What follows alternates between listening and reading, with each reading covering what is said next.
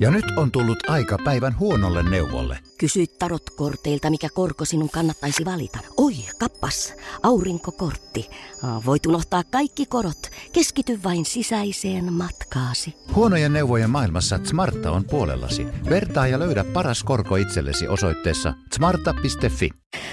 Legendaarinen Pekka Sauri toimitti Yölinja nimistä ohjelmaa Radio Cityssä ja Radio Suomessa vuodesta 1987 vuoteen 2002 asti. Jos aamuradion tekeminen on monella tavalla herkkää puuhaa, niin yöllä studiossa oleminen se vasta erikoismeininkiä onkin. Tämä on Podplay alkuperäissarja. Podplay. Äänessä. Joo, lämpimästi tervetuloa Pekka Sauri. Kiitoksia. Minkälainen on ollut sun ensikosketus radio? Joo, mun ensikosketus radioon oli 1975, 6, jompikumpi. Se oli semmoinen, että Heikki Harma, jonka tunnemme taiteilijan nimellä Hector, niin oli silloin Yleisradion, oliko se nyt pop-toimittaja vai mikä sen titteli mahtoi olla. Sitten se toimitti tällaista Pop-info-nimistä ohjelmaa, missä oli muistaakseni joku keskiviikko semmoinen tunnin tai, tai vähän vajan tunnin slotti, missä yleensä joku kertoi jostain tietystä bändistä tai artistista kuin musiikkinäytteiden kanssa. Ja sen mä tietysti tulin kuunnellut sitä niin kuin nuorena hippinä ja siihen aikaan ei kauheasti näitä rockiohjelmia ollut vielä Suomessa, koska paikallisradiothan tuli vasta noin kymmenen vuotta myöhemmin ja Yleisradiolla oli yleisohjelma ja rinnakkaisohjelma tai mitä, mitkä niiden nimet oli. No joo, mutta mä ajattelin, että miksi minäkin voisi yrittää. mä olin kirjoitellut lehtiin niin rockijuttuja jo lukiolaisena ja sitten mä olin opiskelemassa. Sitten mua kiinnosti Sid Barrett, joka oli Pink Floydin perustaja, joka joutui sitten huomattaviin psyykkisiin ongelmiin. Ja sitten mä ajattelin, jos mä teen siitä tämmöisen pop-info-ohjelman. niin mä sitten kirjoitan semmoisen kässärin, marssin yleen sinne Heikki Harman työhuoneeseen, joka oli silloin kasarmitorilla vielä siinä Fabianin kadulla. Ja Heikki luki sen mun kässäri ja sanoi, että joo, että sopiiko sulle niin kuin studio niin kuin tyyliin ylihuomenna. Ja no, loppu on niin sanotusti historia. Että se oli tosi jännä tilanne. Ja itse asiassa näin jälkeenpäin täytyy sanoa, että se oli varmaan mun elämän isoimpia tällaisia askeleita ylipäätään niin kuin työssä ja tekemisessä. Missä vaiheessa se sitten tuli se hetki, että, että tota noin, niin yöradio tuli kalenteriin? Sekin on pitkä tarina. Mun ystäväni ja silloinen kämppäkaverini Teppo Turkki oli perustamassa Radio Cityä 1985. Ja jo aikaisemmin, monta vuotta aikaisemmin, kun mä tein väitöskirjaa Lontoossa, niin Teppo kävi mä siellä katsomassa ja me kuunneltiin BBCin sitä paikallisradiota Radio London vai mikä sen nimi nyt mahtoi olla silloin, niin siellä oli joka viikko tuollainen tunnin mittainen lähetys, missä oli psykologi ja psykiatri vastelemassa ihmisten kysymyksiin kuin livenä. Ja me silloin mietittiin, että mahtaisikohan tämmöinen niin toimii Suomessa. Ja sitten kun Radio City perustettiin, niin sitten sehän oli erinomainen niin kuin mahdollisuus sitten kokeilla. Ja ajateltiin että eihän se tota, jos ei annakaan, että kokeillaan. Ja sitten ensimmäistä puoli vuotta Teppo vastasi puhelimeen ja mä olin puhelin, tai siis puhelin, no joo, puhelin vastaan ja mä valikoin, vastasin puhelimeen viereessä huoneessa ja valitsin ne puhelut, jotka tuli lähetystä ja lähetykseen ja sitten tota, no sen puolen vuoden jälkeen Teppo lähti tekemään muuta ja sitten mä rupesin tekemään sitä ja mä tein sitä sekä Radio Cityssä että Yleisradiossa 16 vuotta vähän päällä. Siinä oli semmoinen vaihe, että siellä oli toinen niin kuin naispuolinen vastaaja Pirjo Tuohima oli jonkin aikaa siinä, mutta sitä ei kestänyt kauan kauan. Että mä siinä nyt yleensä olin. Tai siis käytännössä katsoen koko ajan, paitsi tämä, tämä Pirjon aika. Mä mietin sitä, että kun ajatellaan, että on näin spesiaaliohjelma ja ollaan ihmisten kanssa tekemisissä, niin kuinka paljon sua etukäteen jännitti tämä, tämä tilanne siinä radiossa? Kyllähän se niin kuin tietysti jännitti, mutta siinäkin auttoi se, että mä olin ollut sen ekan puoli vuotta siinä niin kuin mukana tekemässä sitä lähetystä, niin sen suurin piirtein ties minkälaista se oli. Mutta kyllä tietysti kun itse rupesi olemaan äänessä, niin kyllähän se nyt toki jännitti. Tietysti mulla antoi vähän selkänojaa se, että mä olin kun psykologiasta valmistunut ja ettei ehkä ollut siinä mielessä ihan, ihan amatööri pohjalta liikenteessä. Mutta kyllä tuo suora lähetys on aika armoton, että jos, jos siinä tekee jonkun virheen, niin sitä ei koskaan saa takaisin. Että kyllä se alussa tietysti tuli tämmöistä jännitystä. Mutta tietysti siis mitä enemmän sitten näitä puheluita tuli ja mähän tein pienen muistiinpanon kaikista puheluista ja sitten kun se loppui sitten 2002 mulla oli jo yli 12 000 muistiinpanoa. Ja tietysti kun niitä kertoi niitä puheluita, niin tietenkin niin kuin vähitellen rupesi suurin piirtein tietämään, että minkälaisia ne ongelmat ihmisillä oli.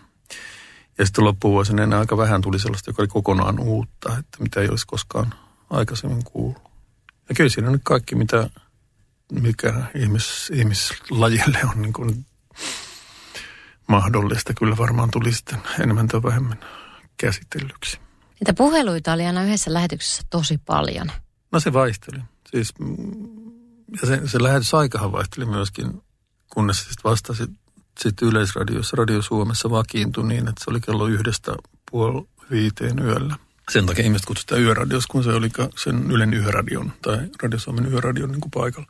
Mutta tota, silloin kun se oli Radio Cityssä, niin mä en nyt ihan tarkkaan kaikkea muista, mutta se oli sekä niin kuin perjantai-iltana, lauantai-iltana että sunnuntai-iltanakin. Ja tota, sehän ei siinä mielessä ollut ihan niin kuin yölinjalla, koska se loppui aina muistaakseni puolen yön maissa ne Radio Cityn lähetykset. Ja vasta sitten Yleisradiossa se oli varsinainen niin kuin yölinja. Se oli todella niin kuin keskellä yötä. Näin niin kuin suden hetket oli siinä, siinä niin kuin mukana. Ja sinänsähän se oli vielä niin kuin kiinnostavampaa, että se oli todella keskellä yötä. Ja siinä mä tein semmoisen havainnon, että noin kello kolmeen asti siihen soitti ihmisiä, jotka oli vielä hereillä ja kello kolmesta eteenpäin ihmiset, jotka oli jo hereillä. Prosentuaalisesti kuinka moni oli humalassa? No en mä tiedä. Mutta miltä su- en mä, tuntuu? En mä, en mä niin päässyt puhalluttaa niitä, mutta tota, mutta se ideahan oli se, että siinä oli aina niin puhelinvastaaja ensin niin kuin filtterinä, joka yritti ottaa sieltä semmoista, joka ei pysty puhumaan enää niin kuin pitkälle kehittyneen päihtymistilan takia. Niin että olisi tällainen niin kuin varmistus, mutta se aina petti välillä sen takia, että kun ihmisiä laitettiin niin kuin jonoon, niin saattoi mennä puolikin tuntia, että ne pääsee sitten lähetykseen. Ja siinä puolessa tunnissa ehti hyvin kipata niin yhden kossupulleen. Se joskus näin sitten tapahtui. Mutta kyllä kyllä mä yritin pitää sen sillä tavalla niin kuin sallivana, että tota, että se ei ole sinänsä väliä, jos ihminen oli kännissä, mutta tota, tietysti radiossa on hankala, jos ihminen ei pysty puhumaan. Tai jos se menee semmoiseksi niin kuin mongerrukseksi tai semmoista rupeaa toistamaan ja jänkkäämään, niin tota se, se on tietysti niin kuin mahdoton niin kuin edistyä siinä. No siinä mä yleensä yritin sanoa, että sovitaan, että palataan asiaan, kun sä oot vähän paremmassa kondiksessa. Erittäin, tämä yritin aina lopettaa ne puhelut sillä tavalla järjestäytyneesti tai yhteisymmärryksessä. Että erittäin harvoin mä käytin sitä, että mä katkasin sen niin teknisesti. Että se oli, se oli harvinaista. Joskus mä saatoin tehdä sillä tavalla, jos mä varmistuin, että siellä on niin pilasoittaja liikkeellä. Ja nämä siis koulujen päättäjäispäivien, niin koulujen alkajais, lukuvuoden alkajaispäivien ympärillä oli aina niin riskaabeli, pari riskaabeli lähetystä, kun tota, aika usein porukat kerääntyi niin kuin tekee hauskaa jäynää niin kuin yölinjan juontajalla. Mutta useimmiten niillä petti se käsikirjoitus sillä, että että kuulua jotain tirskumista taustalta, niin sen, sen suurin piirtein niin kuin tiesi. Mutta periaatteessa en mä ikinä tiennyt, että oliko ihmisen, puhuko ihmiset totta vai ei. Ei mulla ole mitään mahdollisuutta tarkistaa, että onko tämä totta tai ei. Ja se ideahan oli just se, että jos, jos, se, jos se kertomus olisi voinut olla totta, niin joka tapauksessa se kuulijoina oli paljon ihmisiä, jotka pystyivät samastumaan siihen ihan riippumatta siitä, että oliko se totta, totta vai ei. Ja sitten lopulta varmaan, mutta kesti varmaan kymmenen vuotta ennen kuin mä tajusin, että mulla ei mitään mahdollisuutta tietää, että onko mikään totta. Että se ainoa, ainoa tota, mihin mä sitten yritin puuttua, oli just nämä tämmöiset niin jengin pilasoitot, mitä aina, no nimenomaan koulujen päättäjästä jälkeen tai ennen koulun alkua tuli. No tuohan jonkunlaista niin kuin on olemassa joku ajatus siitä, että no nyt niitä todennäköisesti tulee, mutta eihän sitä pysty ikinä lähteä sillä ajatuksella, että tämä nyt on feikkiä, mitä sieltä tulee. Että. Ei, ja mä tein tota yhden oikeusmurhan, mitä mä kadun tänäkin päivänä ja mikä opetti mulle hyvin kourin tuntuvasti sen, että mun täytyy lähteä siitä, että kaikki puhuu totta. Siinä oli joku juttu ja sitten mulle tuli jotenkin semmoinen, niin kuin, nousi niin kuin tuntosarvet pystyyn, että tämä, tämä ei kyllä pidä paikkaansa. Ja siinä mä sitten sanoin sen sille, että tämä ei pidä paikkaansa, että sä et, sä et nyt niin kuin, että sä niin kuin vedätät tässä näin. Sitten se loukkaantuu sydänjuuria myöten selkeästi tämä soittaja. Ja aivan ilmeisesti oli, että se puhuu tuottaa, että se vaan nyt puhuu semmoiseen sävyyn tai muuten, että se sai semmoisen käsityksen. No, se oli hyvä opetus siihen, että mun täytyy lähteä siitä, että kaikki puhuu totta. Eli siinä nyt joku jengi tirskut takana.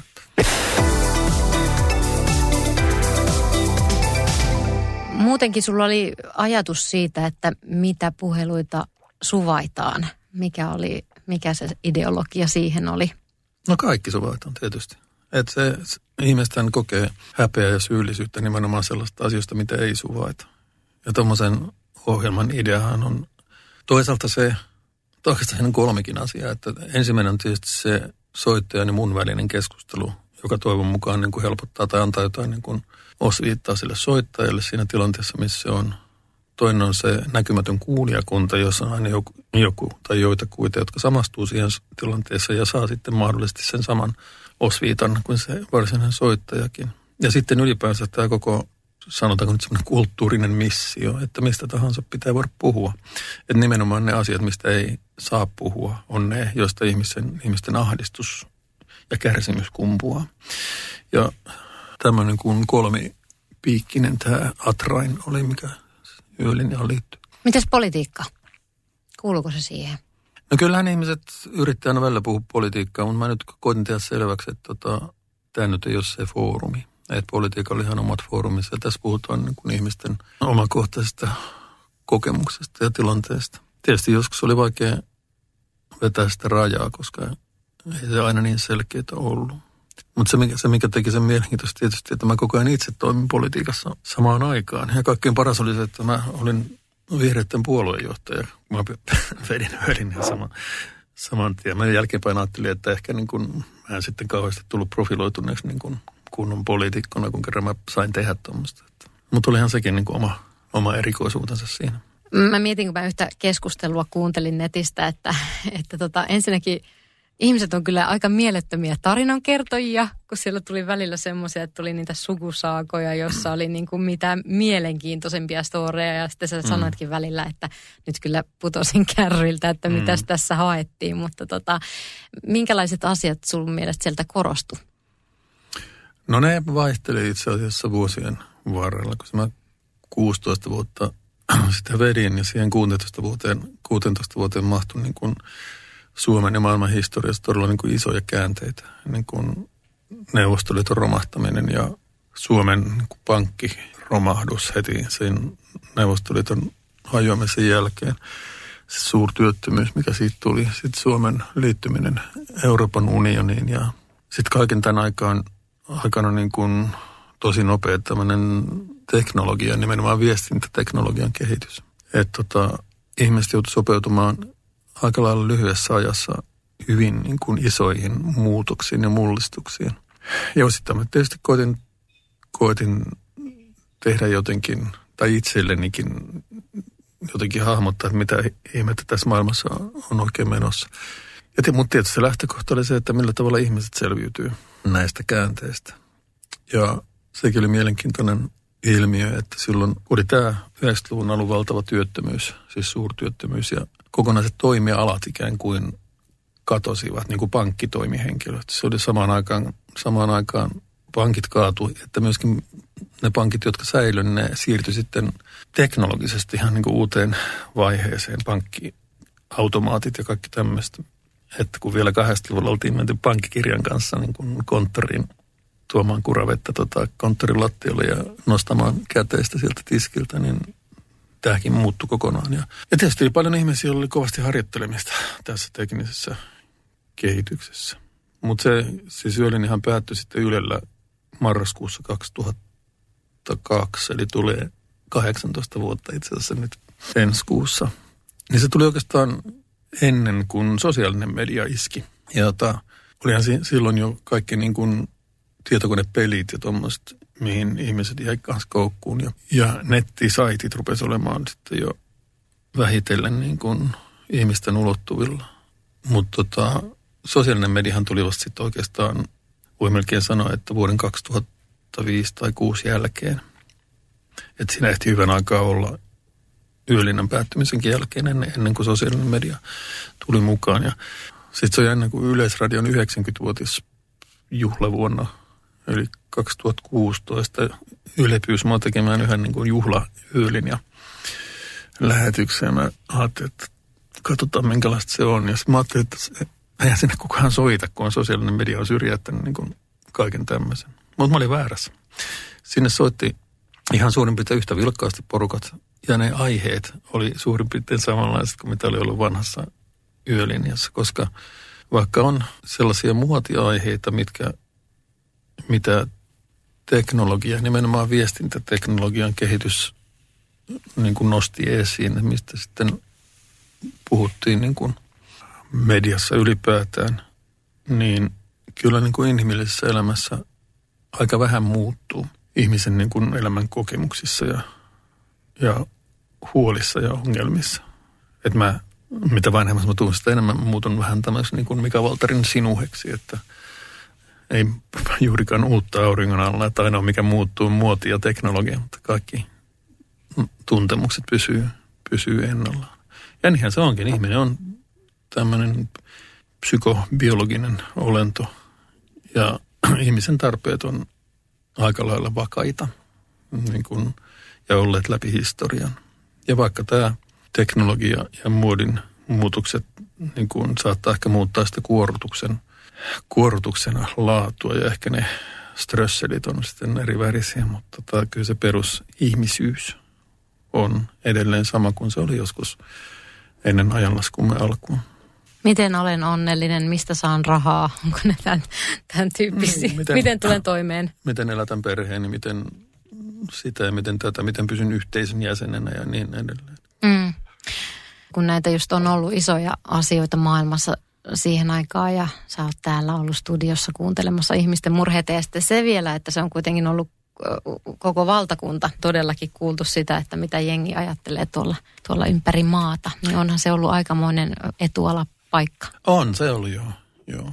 Ja kyllä sen ehkä kaikkein riipasovin oli sellainen niin kuin, semmoinen kulttuurinen tai sanotaanko maantieteellinen niin kuin kirjo, mikä oli ihmisiä. Että sinne saattoi soittaa niin kuin, no tyyliin huolestunut maanviljelijä isä, joka oli nähnyt, että sen poika niin kuin harrasti seksiä lehmän kanssa navetassa ja kysyi, että miten, pitäisikö soittaa poliisille vai ambulanssi vai mitä. Ja tota, sitten taas oli jotain tällaisia starilaisia niin kuin huumekoukkuja ja muuta tämmöistä, että se, se skaala oli aika iso.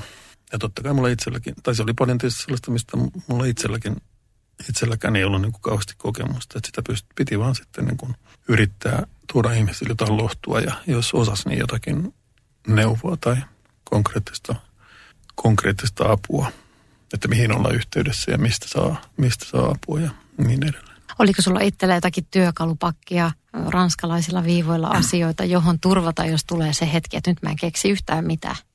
No ei varsinaisesti, koska totta kai mulla oli lista kaikista niin kuin palveluista tai tukinumeroista tai mitä nyt tarvittiinkin, mihin ihmisiä pystyi sitten ohjaamaan, jos, jos se ongelma ei yhden keskustelun mittaan ratkennut. Ja vähän ehkä niin kuin iso, iso odotus, jos, jos tota se olisikin ratkennut yhden puhelun mittaan. Mutta tota, noissa on se perus, tämmöisissä puhelinkontakteissa on se perusjuttu, että ihmisille on usein jo valtava helpotus, että saa puhua jonkun kanssa.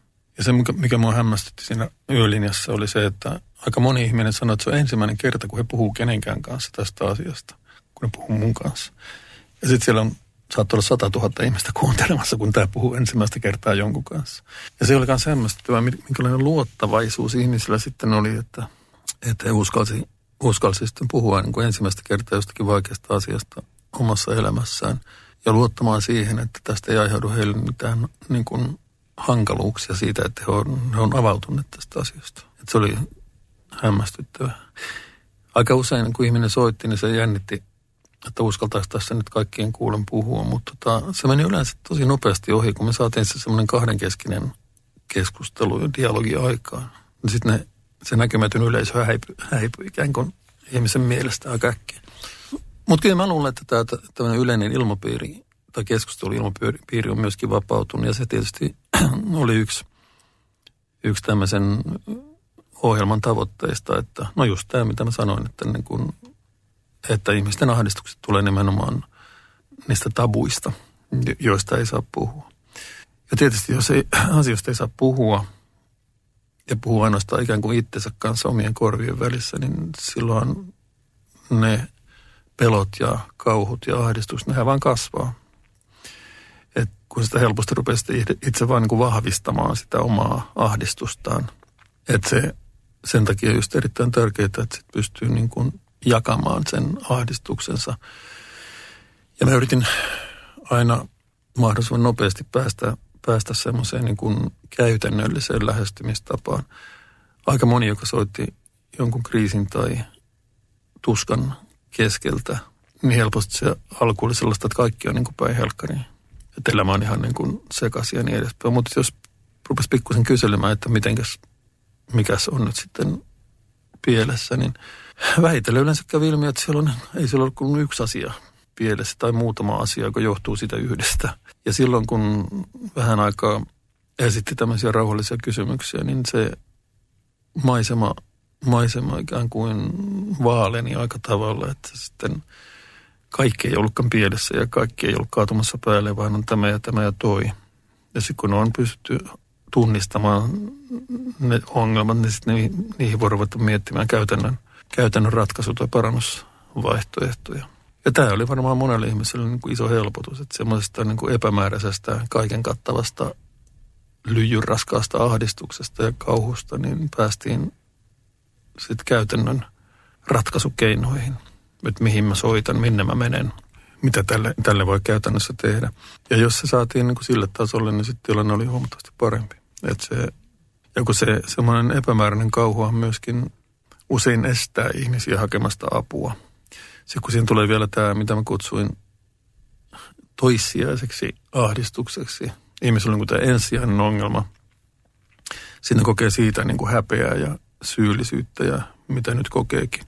Stigmahan on se sana, mitä tässä käytetään, siis tämä leimautuminen. Ja usein se stigma, eli leimautuminen, eli nämä häpeä, syyllisyys, pelko, joka liittyy siihen alkuperäiseen ongelmaan. Se kasvaa usein isommaksi kuin se alkuperäinen ongelma. Ja mikä pahinta, se estää hakemasta apua siihen alkuperäiseen ongelmaan. Että ihmisellä saattaa olla nyt vaikka alkoholiongelma tai huumeongelma tai joku riippuvuus tai mitä nyt mahtuu ollakin. Ja sitten ihminen häpeää ja kokee siitä syyllisyyttä. Ja se nousee, niin kuin, nostaa sitä kynnystä hakea sitten apua, kun, tota, kun se avun hakeminenkin on niin kuin häpeällistä. Tämmöisen niin häpeä ja syyllisyyden hälventäminen oli kanssa niin yksi mun tavoite, kun mä ihmisten kanssa, ihmisten kanssa keskustelin. Ja ehkä tässä vaiheessa täytyy heittää disclaimeri perään, että tämä, mä nyt puhun siitä, mitä mä yritin – mä oon vähän niin kuin jäävi sanomaan, kuinka mä onnistuin, mutta toi tuli kuitenkin se, mitä mä yritin. Luulen, että siinä on aika hyvin onnistunut se, että ihminen on ylipäätään uskaltanut soittaa radioon, mikä on yksi iso asia tavalliselle ihmiselle ylipäätään se, että soittaa radioon, puhumattakaan siitä, että avaa tämmöistä asiaa ja sitten saa vielä sieltä jotakin On se on, mutta tota, sehän toimii myös sillä tavalla, että ihmistä luulee, että mä oon tuttu. Niin. Ne oli kuunnellut aika, aikansa tota, niitä lähetyksiä ja sitten ne suurin piirtein niin kuin oli oppinut, että millä tavalla mä suhtaudun.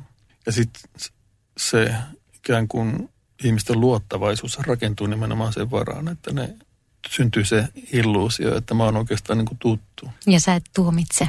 Niin totta kai se on osa sitä koko juttu tietenkin oli, että mä en tuomitse, koska se tuomion pelkohan on, on juuri valtavan iso niin kuin ahdistuksen aihe. Ja tähän oli sen kulmakivi koko siinä lähetyksessä, että – että ei niin kauheita asiaa olekaan, mistä ei voisi tässä puhua, koska sen jakaminen, se puolittaa sen kauheuden ja mitä enemmän sitä jakaa, sitä niin kuin enemmän se puolittuu edelleen.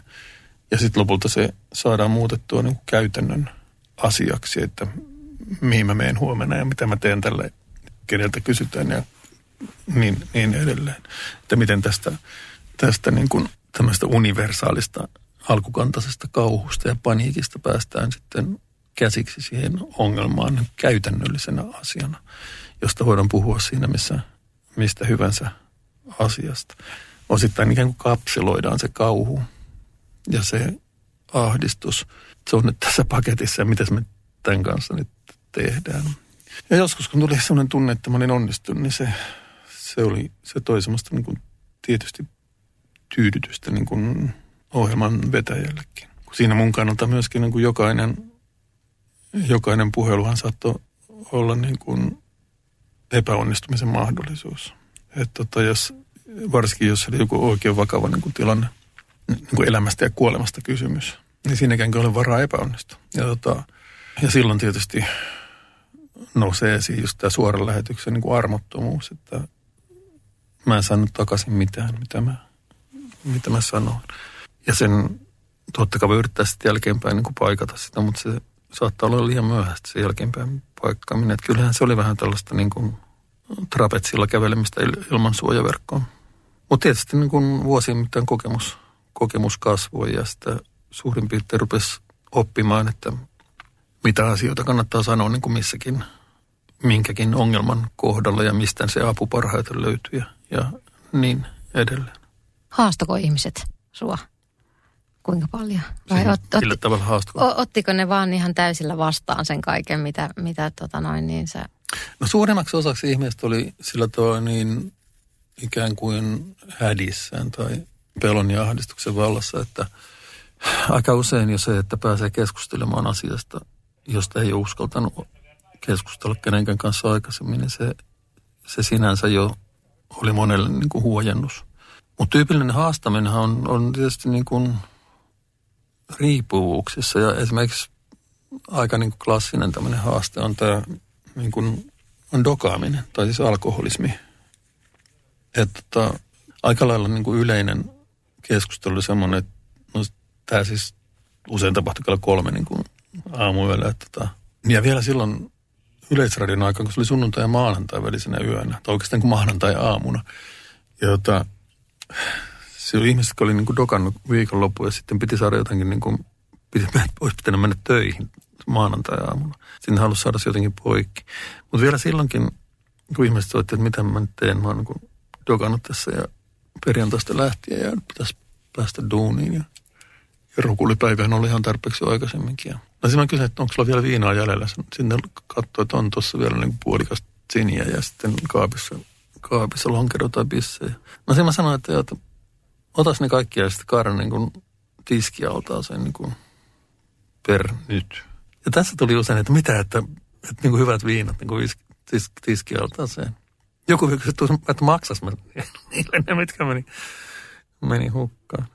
Maksoit. Että se, et se on jännä, että tota, miten heti tulee se vastustus sitten tähän, että jos pitäisi niin kuin luopua jostakin. Soittaa kyllä saadakseen apua, mutta jos sitten niin kuin se pitäisi saada se katkaistus niin kuin nyt, niin se on just, just tällainen, että, että Jumala ettei minut raittiiksi, mutta ole ihan vielä, kun on tota viinaakin jäljellä.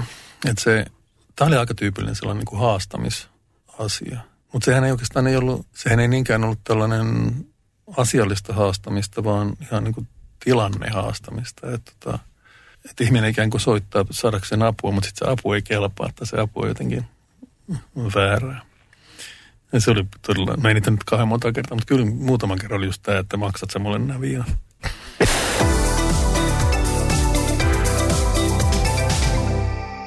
Mainitsitkin sen jo, että, että välillä tuli niitä, tai varmaan usein, useinkin niitä fiiliksiä, että nyt on jossain onnistuttu.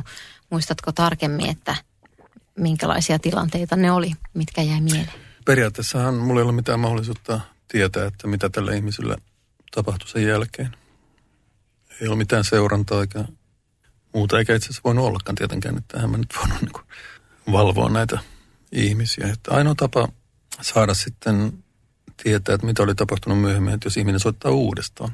Ehkä parhaita onnistumisia oli sellaista, että on näyntö jäänyt mieleen, oli sellaista, että on ollut perheväkivaltaa tai parisuuden väkivaltaa ja sitten se soittaja, joka nyt yleensä oli naispuolinen, niin soitti uudestaan. Näitä oli muutama. Soitti uudestaan niin kuin, joku taisi olla monen vuoden jälkeen.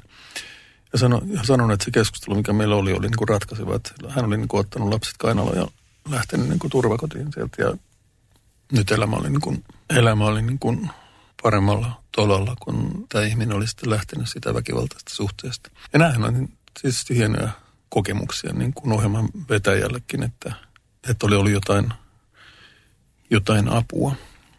Ja mistä mä nyt tiedän, että mitäs, mitä kaikkea siinä oli tapahtunut, mutta jo, jo se, että ihminen soittaa niin kuin pitkän ajan kuluttua kiittääkseen sitä alkuperäistä keskustelusta, niin kyllähän se oli toi tällaista niin kuin harvinaista tyydytystä tuommoisen ohjelman vetäjällä. Kun yleensähän se, yleensähän se on jatkuva tällainen niin kuin, sellainen perusepäily, että onko tästä mitään hyötyä ja sanois mä nyt oikein asian tai, tai ymmärsikö ihminen, mitä mä yritin sanoa ja niin, niin edelleen. Ja sitten kun saa tämmöisen niin kuin positiivisen palautteen, niin se on niin kuin platinaakin kalliimpaa. Onko tullut vielä sellaisia ihmisiä vastaan, jotka sanoo, että mä oon soitellut sulle silloin joskus? Tulee edelleen, joo. Tulee edelleen ja klassinen tapaus oli sellainen, että ehkä tästäkin jo 510 vuotta joku tuli kadulla vastaan ja pyyteli anteeksi ja viime aikoina kerinyt kuuntelemaan. Ja sitten mä saatoin lohduttaa häntä, että näistä kahdeksan vuotta enää tullutkaan sitä että vaikea sun olisi ollut kuunnellakin. Mutta sitten se on myös jännä, että tulee jo nuoria tyyppejä, että vaude, että on kuunnellut Yölin. Ja mä sanoin, että sä oot ollut syntynytkään, kun Yölin niin oli sanonut, että joo, että, mutta niitä pyörii tuolla netissä, niitä klippejä. Että elää sitten vielä näitä kaikkien näiden vuosien jälkeen. Puhutaan näistä vakkarikuuntelijoista, jotka olivat tietysti iso osa ohjelmaa. Hienoja hahmoja. Kuka päällimmäisenä tulee mieleen? Mikä tämä oli? Klunssilla, Klussilla, mikä sen nimi oli? No sulle se ainakin tuli mieleen. Joo, Klunssilla oli tota, tämä ehkä eniten siteerattu hahmo. Ja niitä klippejä varmaan pyörii, pyörii tuolla edelleenkin. No se oli, se oli erikoinen, erikoinen hahmo kyllä ja se oikeastaan opetti mulle tästä, että on, pitääkö nämä jutut paikkansa.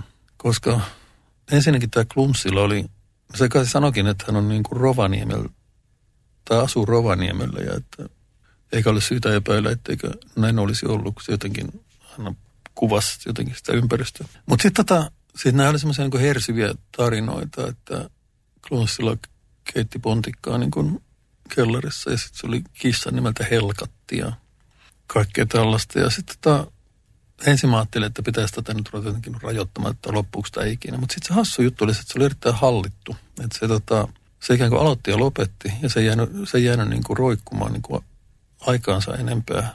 Ja mä jälkeenpäin rupesin miettimään, että olisi nämä käsikirjoitettuja nämä se jutut, kun ne oli niin jotenkin ehjiä. Ja tota, olisin miettinyt ne jutut niin kuin etukäteen. Ja tota, sitten kun Klunssilla ei, ei, Klunssilla ei koskaan ollut vaivaksi, että tota, ei soittanut joka lähetykseen mitenkään. Se saattoi mennä kuukausikin, saattoi mennä, että ei soittanut. Ja sitten aina välillä sitten tuli vähän sellainen, mulle sellainen niin kuin vakkari, että, että okei, että otetaan Klunssilla nyt vähän niin kuin kevennykseksi tähän, tähän niin kuin väliin. Ja silloin oli mitä ihmeellisimpiä tai hurjempia juttuja. Ja paras, tai se mitä ihmiset siteraa edelleenkin, oli, että, oli, että oliko se nyt hän vai hänen kaverissa, kun oli sanonut nenätippurin. Ja tota, se oli niin, niin kuin suosittu juttu, että joskus silloin, tästä varmaan nyt lähemmäs 20 vuotta ja ellei enemmänkin. Ja se mä olin silloin vielä joskus niin turhamainen, että mä joskus googlasin oman nimeni, että mitähän siellä mahtaa olla. Ja sitten tulee semmoinen niin lista, että missä yhteydessä niin mun nimi on mainittu, niin kakkosena oli Sauri Nenätippuri. että se tarttu muuhunkin sitten se nenätippuri siitä. Mutta tätä hykerellään vieläkin niin kuin netissä tai sosiaalisessakin mediassa. Ja mä ajattelin, että on aika niin kuin hurja juttu, että ohjelman, ohjelman lopu, loppumisesta on 18 vuotta. Ja vieläkin sitä niin kuin hihitellään tuolla tätä, tätä klunssilla. Niitä kutsutaan ilmiöiksi. Mm, med- mediailmiö. niin. Milloin tämä tuli tota kuvioihin, muistaaksä milloin? 90-luvulla joskus. Varmaan se oli tota, niin kuin loppuun asti niin kuin, tavalla tai toisella kuvioissa. Mutta ei mitenkään silloin niin kuin joka kerta, että se oli...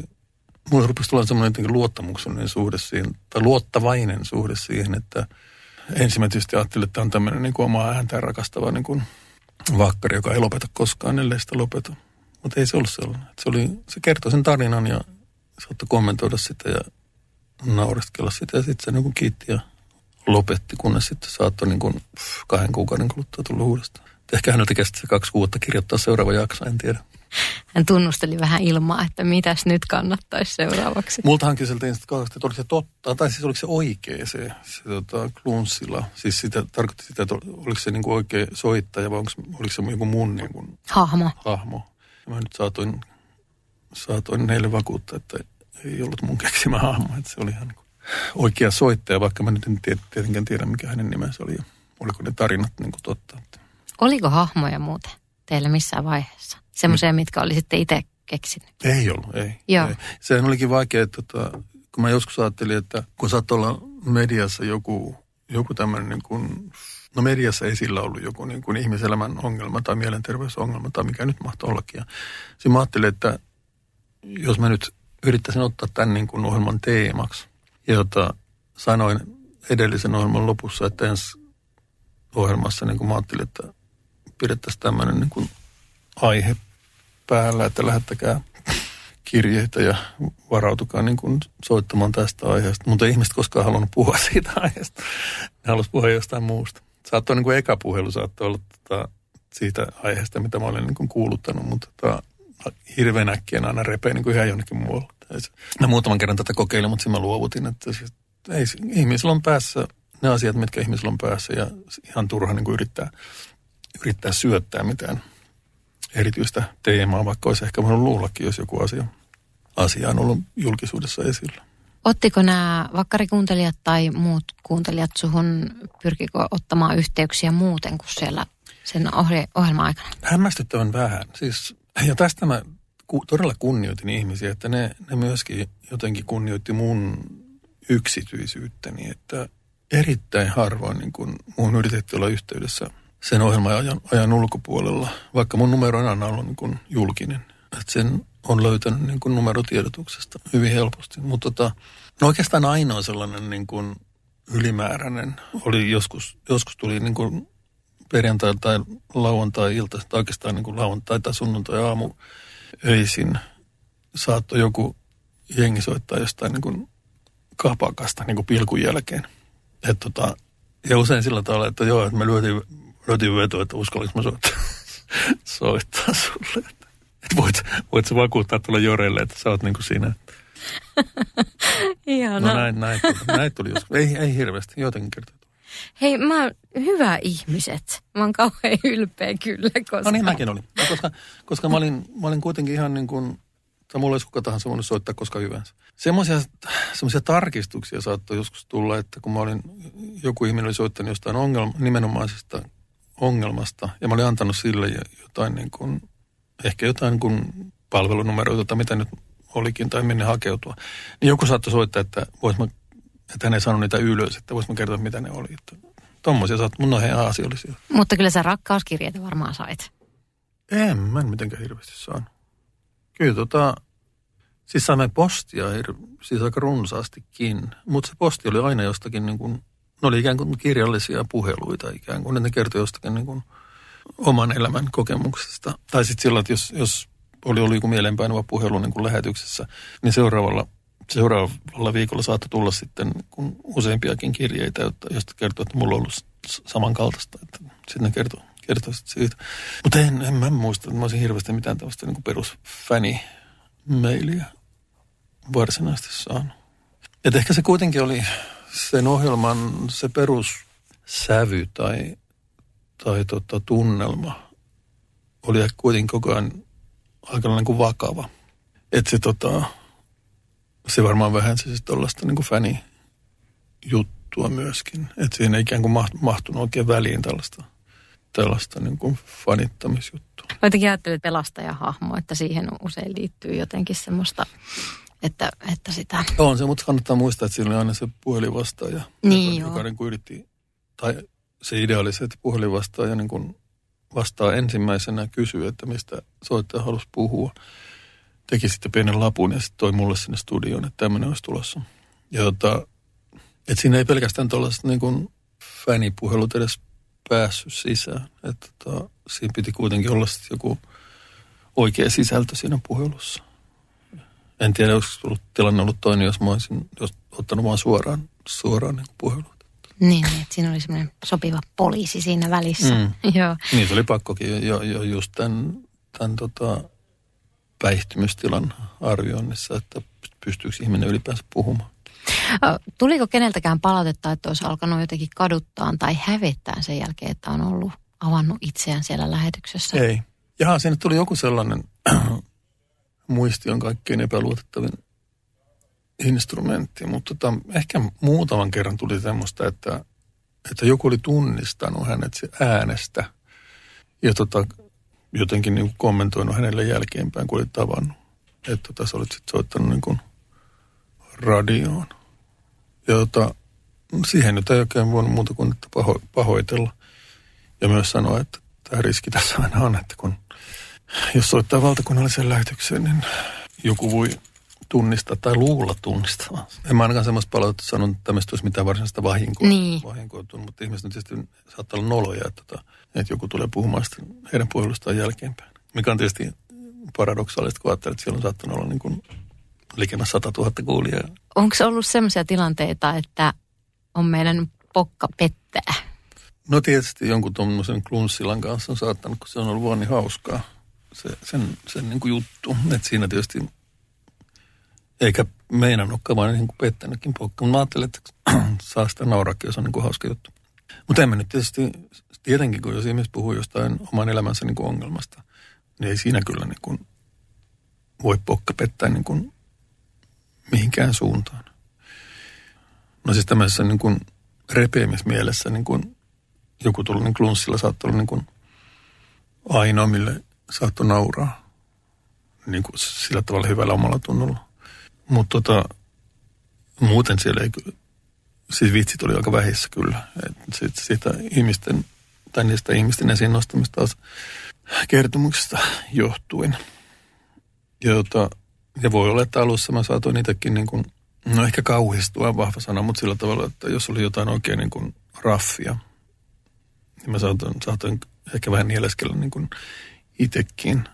Mutta sitten kun ne puhelut rupesi olemaan plakkarissa niin kuin yli tai 12 000 niin loppua kohti, niin ei sitä nyt enää kauheasti hätkähtänyt niin kuin pahimmista, pahimmistakaan niin kuin puheluista. Että kyllä sitä aika hyvin pysy, pysy rauhallisena. Veitkö kotiin niitä murheita? Mitä Alussa, alussa mä varmaan, silloin kun mä jännitin ja mä olin, mä olin niin kuin aloittelija siinä, niin kyllä mä silloin saatoin niin kuin viikolla niin kuin mielessäni tai syyttää itteeni siitä, että mä sanoin niin kuin väärin tai olisi pitänyt sanoa tota tai ei olisi pitänyt sanoa tätä. Mutta siinä ikään kuin aika tuli ja kokemus tuli ikään kuin kahdesta suunnasta pelastajaksi. Että toinen oli se, että sitä oppi itse vastaamaan paremmin tai tietämään, että miten kannattaa vastata. Ja sitten se, että joutuu vaan niin hyväksymään sen, että suorassa lähetyksessä niin kuin puhuttu sana on niin kuin ammuttu nuoli, että ei sitä saa enää koskaan takaisin. Täytyy vaan toivoa, että se ei ole aiheuttanut suoranaista vahinkoa.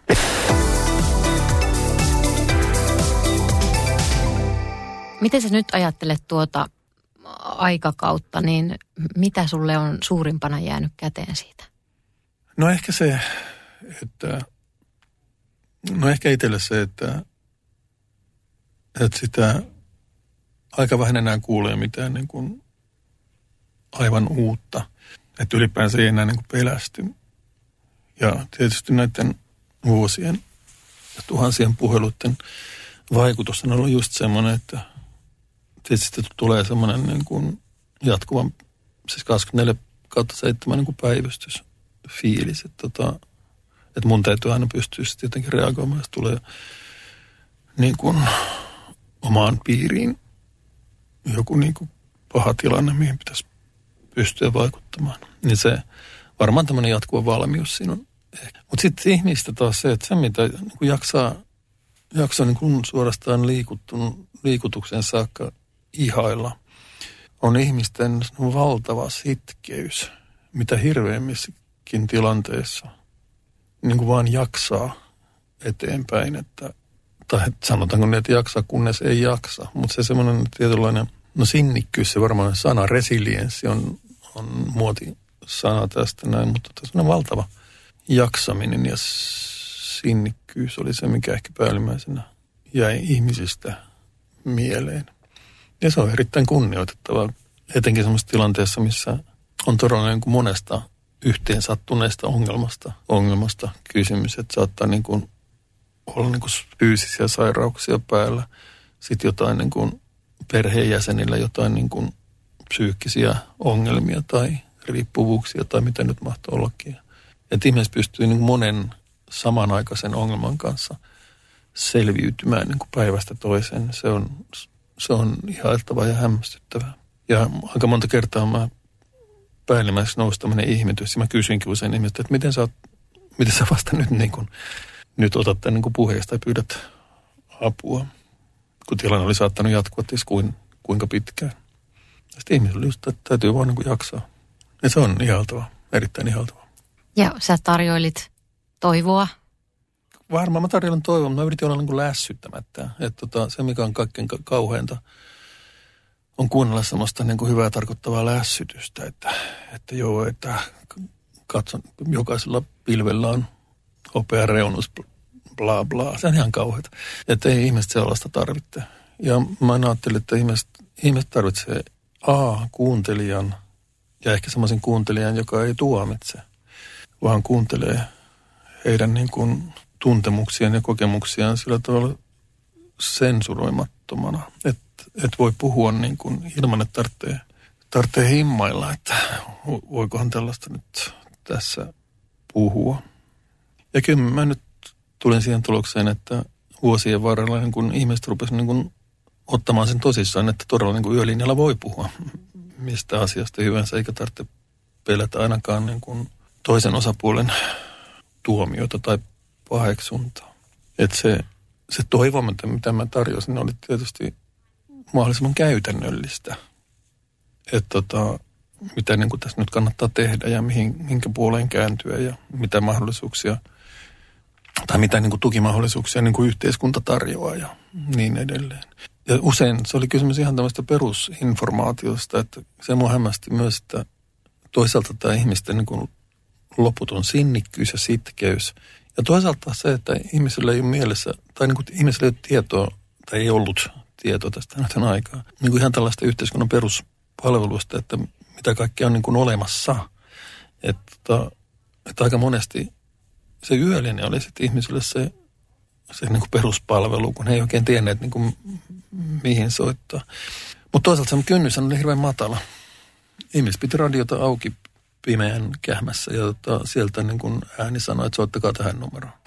No maailman matalin kynnys, ettei tarvitse ruveta kaiveleen silloisista puhelinluetteloista, että mikä hän nyt olisi oikein niin kuin hakusana tai mitäkin ja voikohan se nyt soittaa, onkohan se auki ja kaikkea tällaista.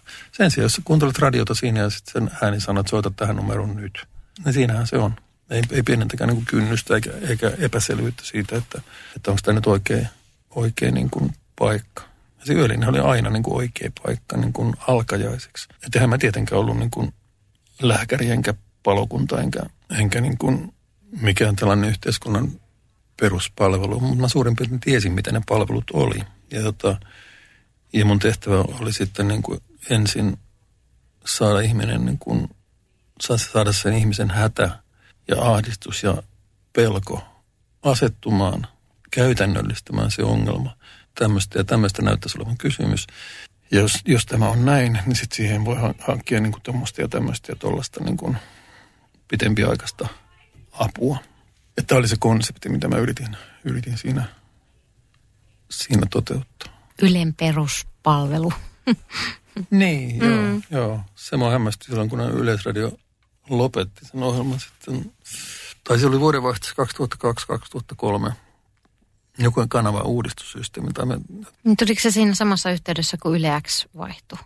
se, se, se, se, se, se saattoi olla, joo. joo. Se saattoi olla. Ja sitten tota, no näin, että on vähän niin kuin hailakoita muistia. Mä sain jotenkin sellaisen käsityksen, että se oli myös se kohta, missä esimerkiksi yöradion juontaja hoiti itse sen tekniikan. Että siellä ei ollut erillistä tekniikkaa. Ja yölinjassa oli, siis se oli, tota, se oli siinä mielessä niin kallis ohjelma, että se oli kaksi henkeä niin kuin duunissa. Ja mä luulen, että se liittyi siihen kanssa jotenkin, mutta mä muistan jonkun sitaatin niin kuin joltain Ylen johtavalta henkilöltä, joka oli muistinvaraisesti, että ei kuulu Yleisradion tehtäviin tarjota psykologisia palveluita. Mä suuresti hämmästyin tätä, koska mä ajattelin, että se ehkä saattaisi kuulua nimenomaan Yleisradion ja nimenomaan Yleisradion niin kuin tehtäviin. Ja se oon vähän niin, että tänne sekin, että tota, vaikka voisi jotenkin luulla, että tuommoiselle olisi, olisi tarvetta tänäkin päivänä tuon kaltaiselle ohjelmalle, huolimatta kaikista muista kanavista, mitä nyt on tarjolla sosiaalisesta mediaa ynnä muuta, ynnä muuta. Niin jotenkin voisi kuvitella, että siinä olisi, siinä tämmöiselle ohjelmalle olisi hyvinkin, löytyisi kuulijakuntaa edelleenkin. Mutta ei oikein näkynyt. Ja se on, se on aika jännä, että tota, Niin ja nyt varsinkin kun tämä vastuullisuus jotenkin nostaa päätään niin kuin joka suunnasta. mm, just näin. Niin, niin tota, Näin. ihme, että, että sitä koloa ei ole vielä paikattu, mutta sä oot tehnyt radiohommia. Muuten. Enkä mä nyt sen jälkeen ole paljon mitään tehnyt. Mitäs sulla oli jotain Radio Helsingissä, jotain viritystä? Ah, mä olen siis, no joo, juu. Tota, kun mä olin apulaiskaupunginjohtaja, niin mähän kävin kerran viikossa tai maanantaamassa Radio Helsingissä niin kuin vastailemassa kaupunkilaisten kysymyksiin niin kuin kaupungin jutuista. Niin ja mulla nytkin, mulla on muun muassa huomenna alkaa taas Suvi Auvisi ja mun Auvinen et Sauri keskustelu Radio Helsingissä. Mitä en ole tehnyt? Mitä ei, se, ei, kun mä, siis mä, mä olin nyt kiinni siinä öölin. niin, niin, joo, joo. Mitä, mistä siinä on kysymys? No sen, sen idea on se, että sitä siis sponsoroi kansanvalistusseura ja erätaukosäätiö. Ja meidän idea on nimenomaan se, että, että miten, miten niin kuin mistä tahansa asiasta voisi keskustella niin kuin rauhallisesti huolimatta siitä, että asioista saatat olla hyvin eri mieltä. Ja tota, me vitsailtiin Suvin kanssa, että katsotaan, että mitä tapahtuu, jos pannaan samaan studioon niin Suomen ärsyttävin ihminen ja Suomen mukavin ihminen, niin mitä sitten seuraa. Mä en tiedä kumpi oli kumpi, mutta, mutta tämä nyt oli se juttu. Me keväällä vedettiin muutama rundi niin kuin korona, tai silloin kun se koronahomma lähti liikkeelle, niin tota, sen koronatilanteen ympärille. Ja nyt me sitten jatketaan kymmenenkö me tehdään nyt tätä. Niistä aiheista, mistä ihmiset haluaa puhua. Ootko kysellyt tai onko ollut minkäännäköisiä keskusteluja mihinkään suuntaan? En mä nyt ole kysellyt, ei sekaan mun asia. Jos, no silloin kun tota, Ootko kysellyt tai onko ollut minkäännäköisiä keskusteluja mihinkään suuntaan? En mä nyt ole kysellyt, ei sekaan mun asia. Jos, no silloin kun tota, oliko se sen jälkeen, kun mä pidin sen Yleisradion 90-vuotis yölinjan silloin, niin silloin jotkut taas kysellä, että huvittaisiko mun tehdä sellaista, mutta tota, mä en varmaan suhtautunut kyllä niin innostuneesti, niin ei sitten ole tullut mitään. Enkä mä enää tuommoista jaksaisi. sitten, Se, on. se rupesi olemaan, silloin kyllä sitä niin nuorempana valvoi öitä, mutta tota, sitten kun ikää rupesi kierrettyä, niin sitten se, siellä yleisradiossahan se, se oli todellakin niin kello yhdestä puolella viiteen se suora lähetys. Ja sitten sen jälkeen siihen aikaan piti tehdä kaikki teostoraportit niin kuin kuulakärkikynällä lo, lomakkeille. Se musiikki, mitä mä soitin, ja mun, niin tota, piti jäädä vielä niin kuin tekemään sitä, mikä oli niin kuin todella niin kuin pain in the ass siihen aikaan, kun sen lähetyksen jälkeen heti. Ja tota, sitten sitä oli usein puoli seitsemän niin kuin kotona nukkutunnin ja sitten alkoi seuraava viikko. Niin kuin, että en, en mä, niin kuin, tai sen verran niin kuin on kehittynyt, että en mä nyt tommoseen niin enää sitten me. Ja sitten varsinkin just kun ikä rupesi kertymään, niin se valvominen sinänsä rupesi niin kuin käymään raskaaksi. Tuli melkein niin kuin alkuviikko oli silloin niin vähän puolilla valoilla ja sitten rupesi jo painaa seuraava lähetys päälle. Että se, se hallitsi aika tavalla sitä viikkorytmiä. Ja vaikka sitä tietysti nuorempana niin kuin tekee kaikkea crazy, niin tota, se kun rupesi oikeasti tulemaan semmoista niin kuin fyysisen jaksamisen rajat vastaan, että sitten rupesi niin nukahtelemaan niin kuin bussiin tai jotain tällaista. Että tota, sitten jossain vaiheessa mä ajattelin, että tämä nyt ei ole ehkä ihan niin kuin terveellistä ja järkevää. Eli onko näin, että sua ei enää saata sinne? No, vaikea kuvitella. Kuka voisi olla semmoinen tyyppi? You name it. En mä vaivannut päätäni tällä. Etkö? Mä ajattelin, että sulla voisi olla joku perintöajatus tähän. No ei todellakaan. Mutta että nyt mm, täytyykin alkaa miettiä. Kuka no tätä rohkais, rohkaisen nuoria rohkeita yrittäjiä niin kuin ryhtymään hommiin. Niin, mutta tässä on vielä se ongelma, että kun pitäisi olla vähän ehkä sitä kompetenssia tuolta, tuolta psykologian puoleltakin, ehkä. No eikö tämä ole täynnä psykologia? Kuinka paljon sä kuuntelet radiota nykyään ja, ja tota, meneekö kehuja radioihmisille? Jos menee, niin kenelle? Tekijälle? No tämä tuli niin äkkiä. Mä kuuntelen nykyään etupäässä Ylen ykköstä, klassista musiikkia. Et se on se on ehkä se semmoinen mun vakkari. Ja jos sieltä nyt poimii jonkun, niin se on Risto Nordellin musiikkiohjelmat Ylen ykkösellä. No ehkä semmoisia, mitkä, missä mä oon kaikkein eniten jollakin tavalla niin kuin kotosalla. Ja vaikka se nyt on sen ihmeellisempää kuin että soittaa klassista musiikkia ja kertoo siitä, niin se on jotenkin hyvin sellaista niin kuin rauhoittava ja miellyttävä. Että jos jotain pitää nimetä, niin ehkä se. Ootko podcastien maailmaan vielä uiskennellut? Kyllä mä nyt pikkusen, mutta tota en, en niin kauheasti. Et se osittain varmaan tällä jäljellä rupeaa pikkusen jo rauhoittamaan mieltään kanssa, että ei, kun maailma on täynnä ja yhä täydempi niin kuin kaikkea tällaista sälpää ja virikettä ja mitä tulee niin kuin joka aistin täydeltä. Että se rupeaa ehkä pikku, pikkusen suorastaan niin kuin kääntää vastaanotinta kiinni niin kuin välillä, että on, saa olla rauhassa. Eikä tota, koko ajan ole semmoista mielen suhinaa niin kuin kaikkien näiden kanavien ja alustojen ja, ja kaikkien, kaikkien niin kuin ärsykkeiden puolesta. Ja, se, ja sehän näkyy kyllä ihmisten käyttäytymisessä, vaikka sosiaalisessa mediassakin, että jotenkin joka asia pitäisi reagoida. Koko ajan tapahtuu kaikkea, mistä pitää pöyristyä. Ja jota, mä oon nyt ehkä sen verran, sen verran antanut planeetan kiertää aurinkoa, että tota, maailma tulee kyllä toimeen ilman mun pöyristymistäni tai ilman mun mielipidettä niin kuin joka asiasta. Että se on, että jos mä en olisi tässä maailmassa, niin kukaan ei huomaisi mitään. Että se on niin kuin, tämä on niin kuin terveellinen vanhenemisen teesi number one. Että älä ota itseäsi liian tärkeänä.